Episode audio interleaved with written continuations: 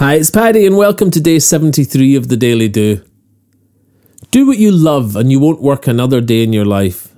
That gets trotted out and bashed around like a worn-out destination of wishful one-day, one-day wisdom, so that its essence gets dissolved and goes unheard, its impact more fluff than force.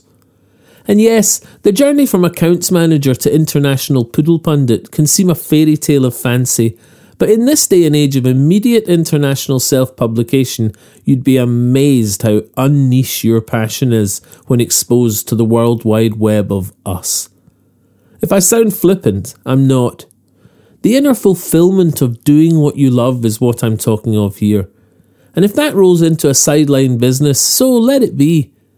That you can do what you love is a stone-cold fact. How you start is where I'm at. Knowing what you love comes first, and to love yourself comes before that. This comes from unwinding you in patient, daily acts. First, calm the water. Let your desires deeply breathe. You can see much further over still and settled sea.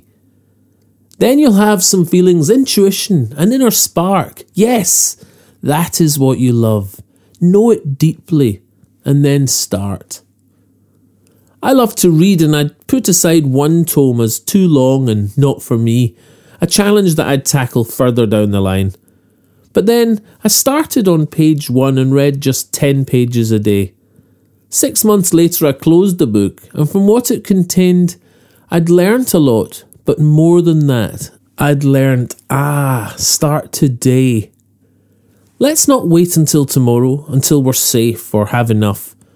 Write down your day, then compare it with a list of what you love. If there's nothing on list one that list two is singing of, lift a little off that page and tuck it in amongst the tough. Don't do it for the glory or your becoming or the ching ching, but from the stillness of your heart to this is me doing my thing. Please subscribe in the box below or say hi, Paddy at the daily do dot co, and I'll see you tomorrow on The Daily Do.